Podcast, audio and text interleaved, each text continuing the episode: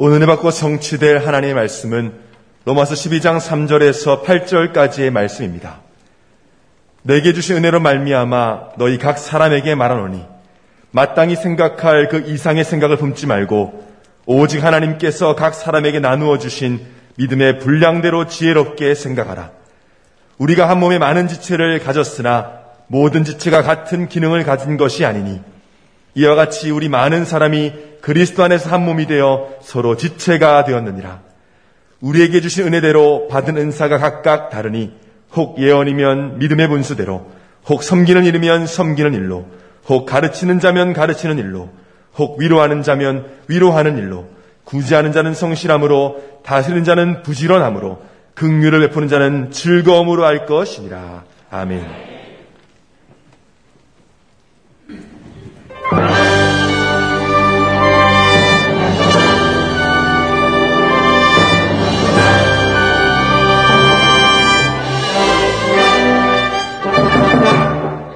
언약의 사랑아 애국과 광야를 두려워하라. 요단 앞에서 당황시 말라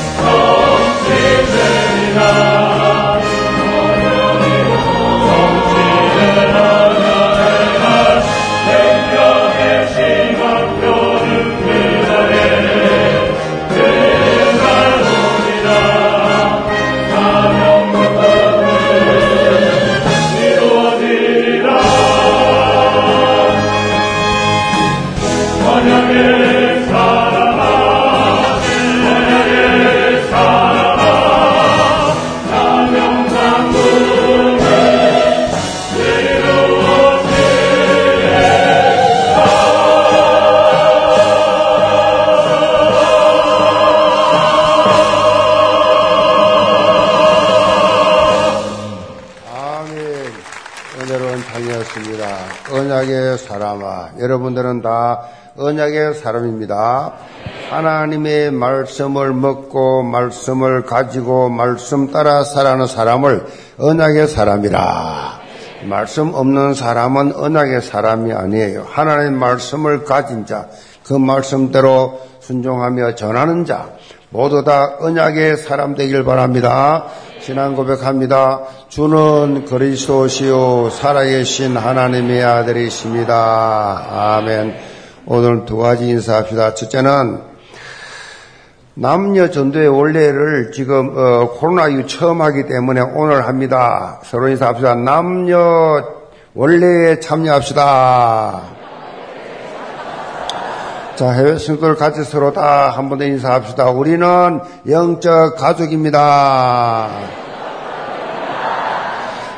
읽어낸 말씀 가지고 그리스도 안에서 한 몸 된 지체라는 제목으로 말씀을 드립니다. 로마서의 말씀을 통해서 우리는 신앙적으로 크게 두 가지의 질문에 대해서 답을 그렇게 얻을 수가 있습니다. 첫째는 어떻게 하면 구원받을 수 있냐? 자, 두 번째는 구원받은 백성이 도대체 이 땅에서 뭘 하고 어떻게 살 것이냐? 이 두 가지 질문, 질문에 대한 답이에요. 사도 바울은 로마서 1장부터 11장까지의 말씀을 통해서 구원은 오직 하나님의 복음인 예수 그리스도를 통해서만 가능하다.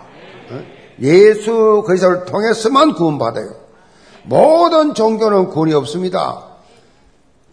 구원이 없어요. 오직 예수 그리스도만을 통해서 마리아 통해서 아니에요. 예수 그리스도만을 통해서 구원이 가능하다. 그거를 바울이 로마서를 통해서 강조한 것입니다. 이스라엘 백성이 생명을 걸고 지키려고 했던 이 율법 준수, 율법 준수, 생명 걸고 지켰습니다. 이 율법 준수의 구원의 조건이 절대로 아니다는 것입니다. 본인이 그렇게 살아왔지만 아니었다는 것입니다. 예수 그리스도를 부활하신 예수를 만난 이후에 예수 그리스도만이 구원이다. 율법 진수 모든 불신자들 말할 것도 없고 종교인들은 다 율법 지키고 살아요. 세상 사람들도 그래. 심지어 교회 안에서도 율법이 우선이야. 율법이 우선. 복음이 우선이 아니고 율법이 우선이야. 맞다. 틀린다. 전부 율법에 율법 체질들이 돼가지고 율법 준수. 율법. 그래서 이것은 절대로 구원 조건이 아니다. 오직 예수 그리스도의 십자가 대속과 부활을 통해 열린 구원의 길. 이 길에 들어서야만 구원 얻는다. 오늘 무속인 하다가 돌아온 그런 분도 있다 그래요. 산부예배 참석했다는데 무속인 하다가 어려움 당하니까 어? 결국은 뭐야 예수께로 돌아와야 돼. 그럼 또 뭐 고등 고등부 고등부 회장까지 하고 신앙생활을 나름대로 교제했는데 어느 날 문제 와서 성령을 접한 게 아니라 귀신을 접해서 귀신 심부름 하다가 폭삭 망해서 예수 믿게 되었다. 구원받을 받기로 작정된 자예요. 구원받기로 작정된 구원받을 사람이 하나님 백성이 귀신 심부름을 해 망하지. 하나님의 자녀가 구원받기로 작정되지 않는 사람은 평생 무당해도 돼요. 그러다 지옥 가면 끝나는 거야. 귀신 시킨 대로 귀신 있는 곳이 흑암 이 저주 이 귀신 지옥인데 가지요. 근데 하나님의 자녀가 하나님의 말씀으로 안 살아. 하나님 예배하지 않아. 도리어 귀신 앞에 무상 앞에 절해. 하나님이 가만둡니까? 올 수밖에 없도록 만드시지요. 여러분 구원의 길은 예수 그리스도 안에밖에 없습니다. 자, 행위나 노력이 아니란 말이에요. 모든 종교는 행위 노력이에요. 행위 노력이 아니에요. 하나님의 절대 은혜입니다. 이것을 절대 오직 믿음으로만 주어지는 그러한 다양한 각도로 강조를 바울이 하고 있습니다. 오직 의인은 믿음으로 말미암아 살리라. 행위가 아니에요. 믿음으로만 여러분 행위를 보지만 하나님 뭘 보냐? 믿음 보신다고. 얼마나 나를 믿냐? 얼마나 내가 말을 한 말을 삶 속에 적용하고 믿냐? 그거예요. 그리고 로마서 12장부터는 구원받은 하나님의 자녀가 그러면 어떻게 이 땅에서 살아갈 것인가 실천 문제. 이 실천 문제에 대한 답을 주고 있습니다. 로마서 12장을 시작하면서 사도 바울은 우리의 몸을 하나님이 가장 기뻐하시는 거룩한 산 제물로 드리라. 실천의 대전제 이걸 선포하는데 우리가 하나님이 가장 기뻐하는 삶이 뭐냐? 예배, 예배.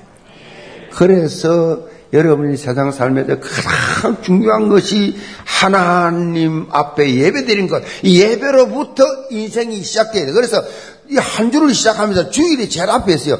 주일날 예배 하나님께 드리고 일주일 살아라. 그 일주일이 한 달이 되고 1년이 되고 10평생이 된다.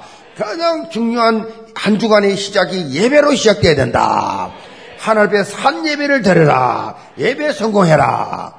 그래서 강단과 원리스가 중요해요. 강단하고 하나 돼야 돼요. 더 나가서 우리의 삶 자체가, 우리 삶 자체가 하나님께 드려지는 예배가 되어야 돼요. 이것을 한마디로 말해서 뭐요? 예배 24예요. 그것이 구원받은 자가 이 땅에 살아가야 될 첫째, 첫째, 이 축복이다. 예배는 우리 인생에 있어서 뭐냐? 영적 스프링 보드와 같은 거예요. 스프링 보드가 뭐예요? 다이빙 경기할 때 이 다이빙 선수들이 사용하는 도약대잖아. 도약대, 도약대, 도약대. 그러니까 스프링 보드가 뭐예요? 탄력이 좋잖아요. 탄력이 좋아가지고 벙벙 뛰잖아요. 선수들이 이 스프링 보드를 이용해서 점프를 높이 하게 되죠. 높이 하게 되면서 각종 아름다운 곡예 동작을 그렇게 하다가 입수를 싹 하지요. 멋있죠. 그게 그 모습이 예배는 우리 인생의 스프링보드 영적 도, 약대가 되어야 된다. 예배에서 선포되는 강단 말씀을 바탕으로 여러분이요 이 삶의 현장에서 생명력 넘치는 삶을 그렇게 연출할 수가 되어 있다 얘기예요. 아무리 여러분 환경이 안 좋아도 예배 성공하면 여러분 삶의 현장이, 삶의 내용이 굉장히 생명력 있는, 역동성 있는 그런 삶을 살 수가 있다. 이, 자기 스스로, 자기 스스로가 그렇게 예배를 통해서 성공을 못하면 어떻게 해야 돼요? 자기가 살아남아야지. 자기 스스로 뭔가 연출해야지. 존재의 이유를 밝혀야지. 그렇게 애를 쓰지요. 자기 스스로 뭔가를 하죠. 예배 성공을 못하고, 예배통에 힘을 얻지 못하고, 예배통에서 이 해분이 파워를 얻지 못하니까 자기 스스로를 만들어야 되는데, 그걸 뭐라 그래요? 인본주의랍니다. 인본주의. 그 자기가 머리를 굴려가지고, 잔머리 굴려가지고 막 힘들게 살지요. 잠시 3장의 자기 중심적 삶이 그대로 나타나지요. 예배 드릴 때 성삼이 하나님이 주시는 보좌의 축복을 체험하시기 바랍니다. 이 해븐의 파워를 가지고 삶의 현장에서 해븐의 미션을 실현할 수가 있다. 그래서 한마디로 딱 말하면 우리 구원받은 하나님 자녀는 한마디로 예배 하나로 끝내야 돼요. 예배 통해서 응답 다 받고 예배 통해서 여러분 하나님 뜻 다 발견하고 예배 통해서 길 다 잡고 예배 통해서 계획 다 잡고 예배가 끝이에요 사실. 예배 성공은 모든 것 성공이고 예배 실패는 모든 것 실패예요. 다 되는 것 같아도 다 나중에 안 되게 돼 있어요. 사도 바울은 오늘 본문부터 이런 예배 성공을 플랫폼으로 이제는 어떤 삶을 살아야 할지 구체적인 실천 내용에 대해서 언급을 하고 있습니다. 우선적으로 교회 안에서 생활을 어떻게 해야 될 것이냐. 자, 구원받은 하나님 자녀가 교회 나와서 교회 생활하는데 이걸 어떻게 할 것이냐. 사도 바울이 말하고자 하는 핵심이 뭐냐? 하나님께서 각 사람에게 나누어 주신 믿음의 분량대로 지혜롭게 생각하고 행동을 해라. 믿음의 분량대로. 이런 행동을 할 때 무엇보다도 서로 서로가 그리스도 안에서 한 몸 된 지체라는 사실을 분명히 알고 해라. 우리는 한 몸이다, 한 지체다, 영적 한 가족이다. 모든 성도들이요 그리스도 안에서 원리서 이룰 때 교회 공동체가 힘을 얻게 되고 흑암 문화 가득한 세상을 있는 힘이 여기서 나온다. 원리서가 될 때, 오늘 본문 통해서 영계 모든 성도들 예수 그리스도 안에서 한 몸 된 지체의식을 가지고 2, 3, 7 나라 5천 종족 보고 말하는 해분의 미션을 실현해 나가는 주역들 다 되시기를 제으로 축복합니다. 그럼 첫째로 모두가 필요한 존재입니다. 3절을 봅니다. 내게 주신 은혜로 말미암아 너희 각 사람에게 말하노니 마땅히 생각할 그 이상의 생각을 품지 말고 오직 하나님께서 각 사람에게 나눠 주신 믿음의 분량대로 지혜롭게 생각하라. 사도 바울은 교회 안에서의 생활을 지혜롭게 하기 위해서 중요한 것이 하나님이 주신 은혜와 믿음의 분량을 따라서 하는 것이다. 사도 바울은 우선적으로 내게 주신 은혜로라는 표현을 사용하면서 하나님의 은혜에 대한 감사 의식이 모든 신앙생활의 바탕이 되어야 된다. 감사 의식, 이 바탕이 돼야 돼. 바울이 보낸 서천절을 이를 보면요, 공통적으로 나오는 단어가 뭐냐? 은혜란 단어예요, 은혜. 은혜. 은혜라는 표현을 사용하기를 즐겨 서세요. 은혜다. 내가 나된 것은 하나님의 전적인 은혜다. 이런 은혜 의식이 여러분 삶 속에 완전히 지배해야 됩니다. 은혜를 받은 사람, 하나님께서 하나님의 사랑을 받은 사람, 은혜 의식 여기서부터 시작되기 때문에 은혜 의식 있는 사람은 특징이 흔들림이 없어요. 일심전심 지속입니다. 한여름 날씨처럼 한때는 좋았다가 한때는 슬펐다가 한때는 충만했다가 한때는 그냥 완전히 낙오됐다가 낙심했다가 그래 하지 않아요. up down이 없습니다. 올라가 올라가 독수리 날개쳐 올라가듯이 쫙 아멘 자라가라 자라가라 계속 신앙이 달아 사역이 달라 점점 점점 점점 하나님께서 사용하는 폭이 크죠. 이게 정상적 신앙생활이다. 우리 신앙생활을 이렇게 된다. 내가 구원받은 것도 지금 내가 이 자리에 앉아 있는 것도 전부 다 하나님 은혜예요. 우리 인기 고상해서 우리 취미가 고상해서 취미생활 하는 것이 아니에요. 하나님의 전적인 은혜예요. 이런 의식에서부터 여러분의 영적 신앙이 변화되고 성장이 됩니다. 성장이 일어나게 되어 있어요. 바울은 이런 은혜 의식이 뿌리 내린 사람의 특징을 한 가지를 말했어요. 뭐 그게 뭐냐? 마땅히 생각할 그 이상의 생각을 하지 말고 그랬습니다. 무슨 말입니까? 한마디로 딱 말하면 주제 파악하라 이 말이에요. 주제 파악 좀 해라. 착각을 해요. 자기 스스로가 대단한 줄 알아. 주제 파악을 해라. 그리고 끝부분에 지혜롭게 생각하라 그랬잖아요. 감정적으로 생각하지 말고 합리적으로 생각해라. 합리적으로. 내 생각에만 빠져있지 말고 좀 객관성을 가져라. 합리적으로. 그 말이에요. 그렇다면 주제 넘은 생각은 뭐냐? 이건요, 모든 주도권이 자기에게 있다고 착각을 하는 겁니다. 모든 주도권은 내가 있어야 돼. 내가 없으면 안 돼. 그렇게 생각하는 것입니다. 뭐요? 항상 주어가 나예요, 나. 어? 나라고. 내가 나로 시작됩니다. 한마디로 창세기 3장 중심의 삶을 사는 것입니다.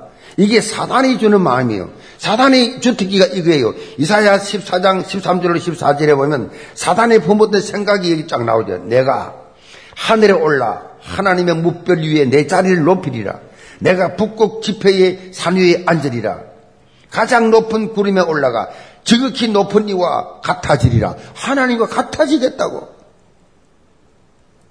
전부 다 뭐예요? 나 중심. 내가, 내가, 내가. 이러다가 결과 어떻게 됩니까?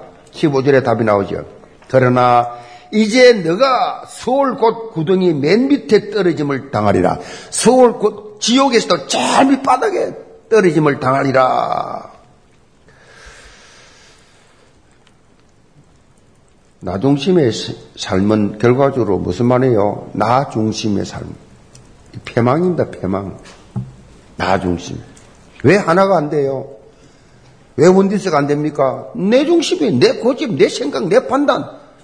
거기에 딱 잡혀있으니까 원디스가 안 되는 거지요. 속지 말아야 됩니다. 사단은 교회 안에 원리스를 깨는 것이 가장 핵심적 전략이에요. 그래서 오늘 한국 교회 보세요. 다 깨졌어요.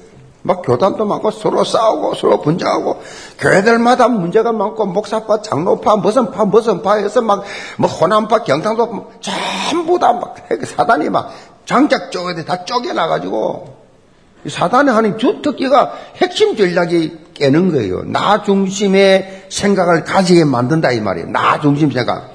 그것이 바로 마땅히 생각할 그 이상의 생각을 품지 말라는 것이고 그것이 폐망의 지름길이다는 것이. 우리는 달라야 됩니다. 우리는 오직 그리스도가 돼야 돼요. 오직 하나님 나라에 돼야 돼요. 오직 성령 충만해야 됩니다. 예수님께서도 친히 이런 모습을 실제적으로 보여주었지요. 마가복음 14장 36절에 보면 예수님께서 십자가 지시 전에 겟세만의 동산에서 드리는 기도의 그 모습에서 나오지요. 아빠, 아버지요. 아버지께는 모든 것이 가능하오니 이 잔을 내게서 옮기시옵소서. 그러나 나의 원대로 마옵시고 아버지의 원대로 하옵소서. 여러분, 인간적인 생각으로 예수님도 육체를 가졌잖아요. 하나님이시지만 육체를 가지기 때문에 십자가 처형이 얼마나 끔찍한지 알시기 때문에 아버지, 이 잔을, 이 십자가를 내가 지기 싫습니다. 그런데 내 뜻대로 마옵시고 아버지의 뜻 하기를 원하나이다. 이게 기도예요. 내 원대로 마옵시고. 여러분 그렇게 기도하시 기 바랍니다. 이렇게 이렇게 하기를 이렇게 되기를 원하지만은 내 원대로 마옵시고 아버지의 뜻대로 하옵소서. 성도 여러분, 하나님의 놀라운 은혜를 받은 사람은요. 하나님의 뜻과 계획 속에 무조건 직진하게 돼 있어요. 뭐 주저주저하고 뭐 갈등 없어요. 하나님 뜻과 계획 속에 큰 은혜 받은 사람은 다릅니다. 하나님의 뜻이라면 무엇이든 다 받아들이고. 음? 많은 분들이 평안을 원하죠. 평안. 평안을 원하세요. 평안을 원하는데 왜 평안하지 않았냐? 나 중심이라서 그래요. 나 중심. 내 계획, 내 고집, 나 중심 절대 평안 없습니다. 물어봅시다. 평안하십니까? 평안하세요? 나 중심의 사람은 아멘 못해요. 누가 나의 비를 좀 안 맞춰줄까? 누가 나를 좀 안 알아줄까? 응? 자신이 원하는 만큼 상대가 좀 인정해 주길 바라고 좀 높여 주길 바라는데 안 되니까 늘 불평불만이 많아. 응? 심지어 교회 안에서도 불평원망이 막 말시비거리면 차다. 그러면 그 속에 평안이 있습니까? 평안 없으면 성인도 못 받아요. 그걸 교회 안에서 망한다. 그런 말이에요. 교회 안에서 망하는 게 얼마나 억울해요. 밖에 나가 시건 타락이 나다 지옥 가면 될 텐데, 어? 아니, 교회 안에서, 아, 세상 이 좋은 날씨에 놀러도 못 가고 교회에 있는데, 평생 그래 살아야 되는데, 평안도 없다. 내 자신이 마땅히 생각할 바 그 생각 이상을 품지 말고 진단해 보세요. 여러분 스스로가 진단해 보시라고 속지 마시고 하나님이 말씀을 이끄는 삶을 살아야 여러분 속에 뭐가 오느냐? 참 평안, 참 기쁨, 참 감사, 참 행복이 따르게 되어 있습니다. 내 영혼 평안에 나는 하나님께 축복받은 사람이야. 이 고백을 평안한 사람만 할 수 있다니까요. 사진을 봅니다. 우리가 한 몸에 많은 지체를 가졌으나 모든 지체가 같은 기능을 가진 것이 아니니 이와 같이 우리 많은 사람이 그리스도 안에서 한 몸이 되어 서로 지체가 되었느니라. 그리스도를 이 교회를 가르쳐서 흔히 공동체라 그래요. 공동체. 이 말은 예수 그리스도를 중심으로 가장 각 세계의 사람들이 모였기 때문이 팔도광산에 모든 사람이 다 모여서 바울은 본문에서 이렇게 교회의 각 구성원들을 예수 그리스도를 머리로 한 몸 된 지체라는 사실을 강조하면서 우리 성도들을 뭐라 그러냐 머리인 그리스도의 지체라 머리는 그리스도요. 우리는 다 팔다리 모든 내장 육부 다 지체라. 예수 그리스도를 중심으로 한 한 몸 공동체다. 특별히 한 몸에 만 지체가 가졌지만은 그 각 지체가 뭐요? 기능이 다 다르잖아요. 몸의 각 지체, 지체는 모두가 다 필요해서 있는 것처럼 교회 안에 모두가 다 꼭 필요한 사람들이다. 서로 잘났다고 할 이유가 없어요.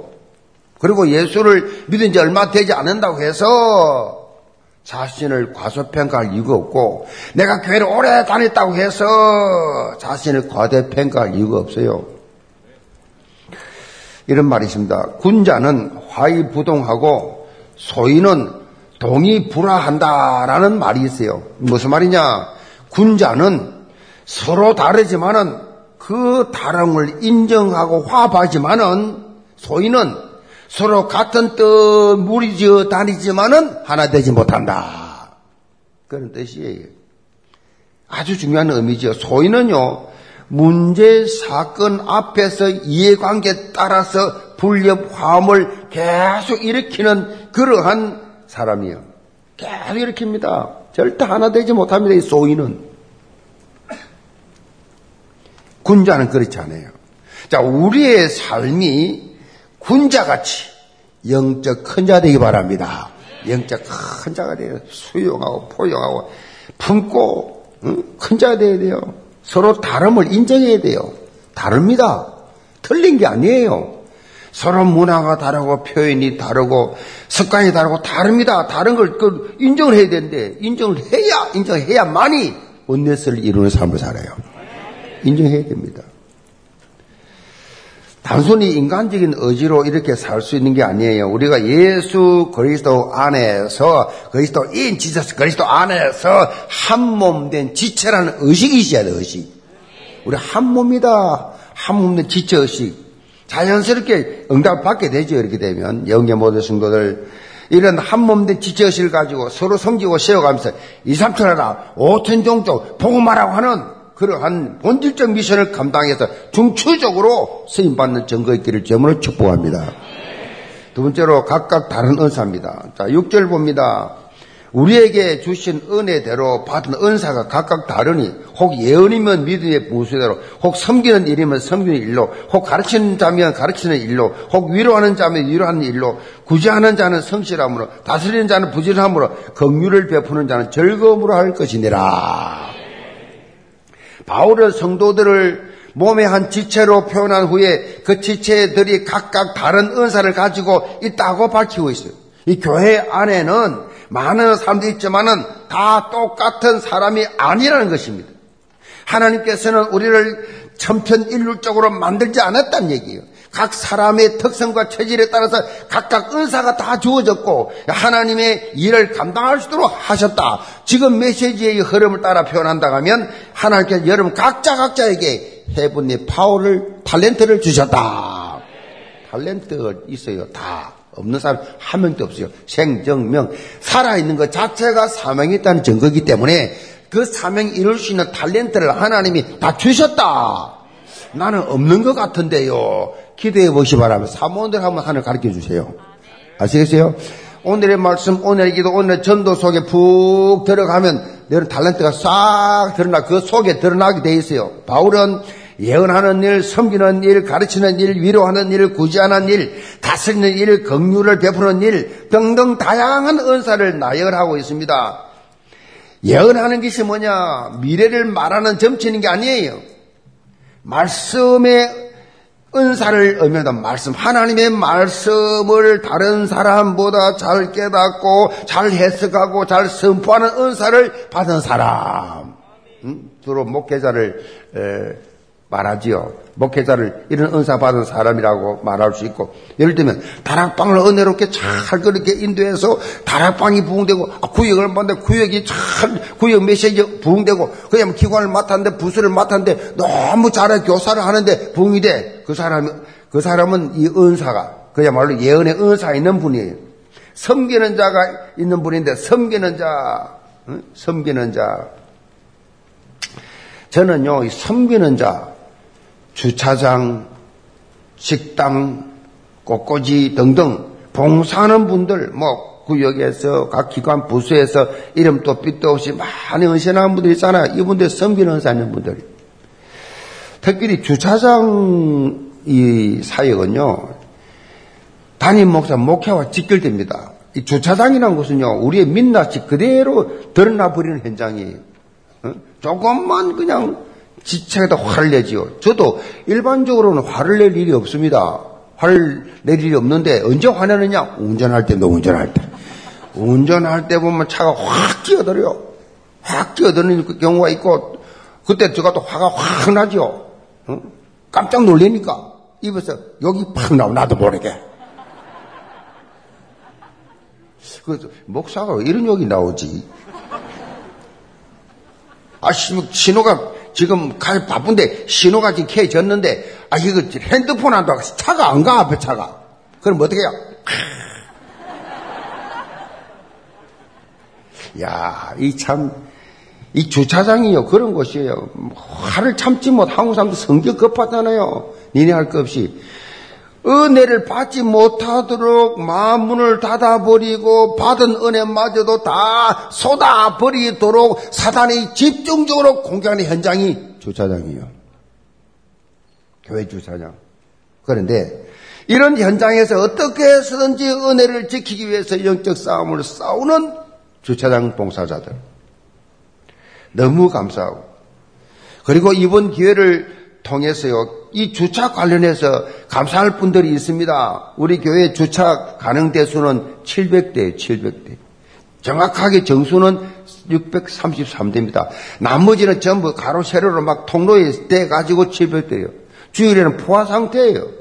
그래서 교회가 사가족을 위한 주차 헌신 캠페인을 그렇게 진행하고 있는데 행정목사 보고하더라고. 교회 차 안 가져오고 오기로 써, 서약받은 사람들, 명, 명, 아니 세상에 교회 올 때 차 안 가져오고 시작하는 교회 우리 교회밖에 없을 거야. 근데 이 일에 동참하는 분들이 많이 있고요. 참 너무 감사드려요, 그분들에게.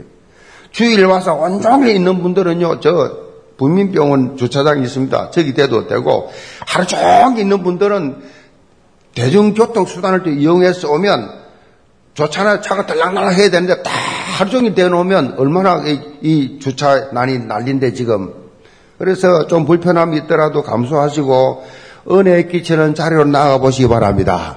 하나님 다 보고 계시잖아요. 사도 바울이 언급한 가르치는 일은 뭐냐? 교육의 은사를 의미하고 위로하는 일은 상담의 은사를 말합니다. 바나바와 같이 격려하고 그냥 막 격려하는데 능해. 이런 은사, 이 사가족 사역하는데 큰 힘이 되지요. 이 바나바 은사, 사가족 은사. 다스린 자는 리더십이 강한 자, 리더. 이런 은사가 있는 분이 있어요. 또 구제와 긍휼을 베푸는 봉사 은사가 있는 분들도 있습니다. 이렇게 하나님께서는 우리에게 각각 다른 은사를 주십니다. 이런 은사를 발견하는 쉬운 방법이 뭐냐? 신앙생활을 하면서 재미있고 즐겁고 지속되면 그게 은사예요. 너무 재밌다, 너무 즐겁다. 그 은사예요. 우리 지금 아가페 찬양대가 찬양대를 이게 요즘 아가 이 코로나 이후로 이게 찬양대가 많았지만 딱 하나로 딱 통일해서 하고 있는데 저분들이 막 예배를 두 번 드려요 두 번. 나 상당히 좀 부담돼요 저분들 때문에. 또그 자리에 앉아 있는데 똑같이 하면 좀 얼마나 심심할까 싶어서. 어? 이제 코로나 끝나서 이불을 바꿔도 된다 이제. 제자 키워야 돼, 제자. 혼자 다 하지 말고. 하기야, 이렇게 찬양 제대로 할 수 있는 분이 힘있게 하면 좋은데, 청년에도 좀 찬양대 하고, 힘있게. 우리 교회처럼 힘있게 성령이 하나님 기뻐하는 찬양이 별로 없을 거다. 얼마나 힘 있는 찬양대로 힘이 버석 나. 아멘. 모두 다 은사대 절에 따라 새부터 같이 계속 있잖아. 그 한두 주 하지 계속 못 하거든. 그 은사, 찬양하는 은사. 은사들이 다 각자 다릅니다. 중요한 것은 내 마음에 기쁘냐, 기쁘냐. 억지로 인상 써가면서 그냥 불평하면 그건 아니에요. 그런 분, 그런 분야는 안 하는 게 좋아요. 억지로 하나님 받지도 않아요. 어, 중요한 것은요, 8절에 강조하고 있듯이요, 이런 은사를 발견해서 성실함과 부지런함으로 즐거움으로 섬기는 삶을 살아라. 그렇게 말씀하고 있어요. 영계 모든 성도들을 여러분이 주신 은사, 해분이 달란트를 사실적으로 발견하고 사용하면서 하나님 나라 확장의 시대적 대표적 기념비적으로 쓰임받기를 제문으로 축복합니다. 결론입니다.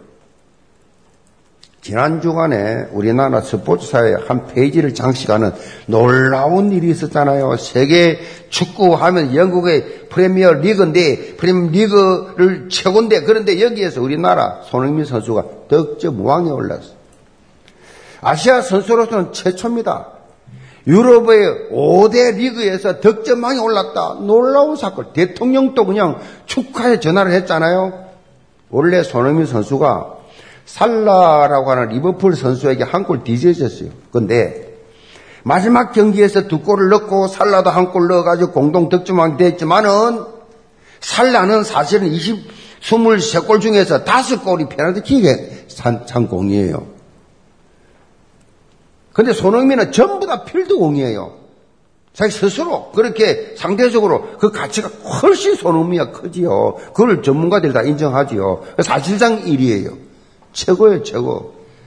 마지막 경기를 앞두고 손흥민이 부담이 많았습니다. 소속팀 이 토트넘이 유럽 챔피언 리그에 진출하느냐 못하느냐 꼭 이기야만이 진출할 수 있는 이런 부담이 있었고 손흥민도 득점왕에 도전하는, 도전하는 마지막 경기였기 때문에 손흥민 선수는요 부담감과 함께 상대 방의 골키퍼의 선방도 좋았지만은 결정적인 찬스를 부담이 있어좀 힘이 들어갔던가 봐. 결정적인 찬스를 몇 번 놓쳤어요. 그러면서 오늘은 자신의 날이 아니라고 생각을 하고 득점왕 생각도 내려놓으려고 했다라고 말했어요. 그런데 토트넘의 이 동료들이 계속해서 동기부여를 주었고 어떻게 해서든지 손흥민을 득점의 왕으로 그렇게 만들기 위해서 모든 노력을 다해줬어요. 그 결과 후반 25분에 교체된 모우라라는 선수가 기가 막히게 원터치 패치를, 패 스를 쫙 해줘가지고 그것을 손흥민이 골로 연결했어요. 그러니까 이것이 기폭자가 확대해가지고 5분 후에 결정적인 두 번째 멋진 골을 넣었잖아요. 결국 득점왕에 올랐는데, 어, 이 모라 선수는요, 원래 원터치 패스를 하는 사람이 아니래요. 지인들 공이 오면 드리블 치고 들어가서 바로 슛하는 선수로 유명하대요. 그런데 교체 투입되면서 손흥민에게 이 모으라 이런 말 했어요. 걱정하지 마. 내가 도와줄게. 그렇게 말하면서 들어가자마자 결정적 패스를 한 것입니다. 비단 이 모라뿐만 아니라 토트넘 모든 선수들이 원리시가 돼서 완전 원리시 돼서 손흥민을 계속 넣도록 골을 밀어줬어요. 감독도 그랬잖아요. 손흥민 선수가 이렇게 득점하게 된 것은 여러분들 덕분에 여러분들이 너무 수고했다. 모든 선수들 패스해준다고 너무 감사하다. 그 말했잖아요. 결과적으로 토트넘은 유럽 챔피언 리그에 나가게 되고 이 손흥민도 득점왕이 오르면서 두 마리 토끼 다 잡았어. 제가 왜 이 말씀을 드립니까? 신앙생활 하는 우리의 모습이 이래야 됩니다. 여러분 이 프로 세계가 얼마나 냉정한 줄 아세요? 돈이 왔다 갔다 하기 때문에 전부 경쟁 상대예요. 경쟁 상대. 자기가 한 골 더 넣고 싶고 자기가 하나 더 득점 어, 오를 수 있는 기록이 남아야 되는 그런 욕심이 다 있는 사람들인데 그야말로 원리스가 되어서 그걸 다 넘어서서 이 손흥민을 위해서 이 아시아 사람 유일한 사람이 아시아 하나밖에 없는데 이 연약하고 작은 이 아시아 유럽 사람들 얼마나 자존심 셉니까? 그 전부 도와줬어. 저는 보고 너무 감동받았어. 교회가요 이렇게 완전 원리스가 돼야 돼요. 이렇게 돼야 돼요. 이렇게 움직이는 모습 같이 되어서 장기 삼장 자기 중심의 생각에서 완전히 탈피해야 돼. 창나 중심에 탈피해서 이 교회 안에 한 몸 된 지체를 어떻게 하든지 세워가는 모습. 이런 모습, 이런 미션. 예원 공동체에 흘러 넘칠 때 우리에게 주어진 이삼칠나라 오천 종족 보고 말하는 시대 미션을 실현할 수가 있다. 우리 영교가 사실은 그렇습니다. 지금까지. 이 뭐 태아부터 이 당회까지 참 원냈습니다. 막 전혀 질문도 없습니다. 제가 당회장이잖아요. 어느 부서를 기관 조는 기관이 없어요. 나름대로 그냥말로 영적 무음을 일으키려고 예를 쓰고 있습니다. 지난주도 뭐 장로님 모여가지고 그냥 이제 코로나 끝났으니까 같이 막 축구하고 같이 등산하고 같이 식사하고 얼마나 이 성도의 교제함이 하나님 보여 아름답다 그래서 아름다워. 그리고 또, 저, 저, 스카이 라운지에 그냥말로 잘 해놓으니까 그 멋짐 전부 다 우리 교육자들 다 서서히나 초청하고, 그 다음에 이 중요한 분들이 다 장로님들 와가지고 대접하면서 또 전부 다 선물도 나눠주고, 이런 교회가 없어요. 얼마나 아름답습니까? 원리 시대.